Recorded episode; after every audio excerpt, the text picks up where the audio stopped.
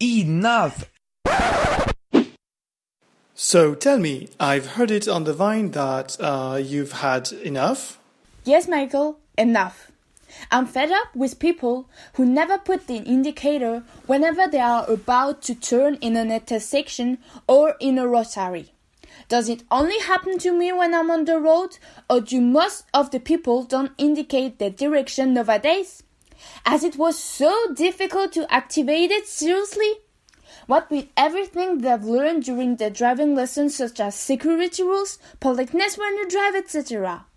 To top it all off, they have the pretension to say that they didn't know when they are arrested or involved in a car accident.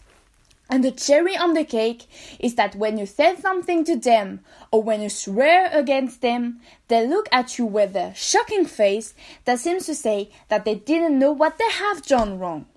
So, to all the people out there who don't put the indicator or who feel guilty hearing this message, for fuck's sake, put your indicator! Put that in your pipe and smoke it.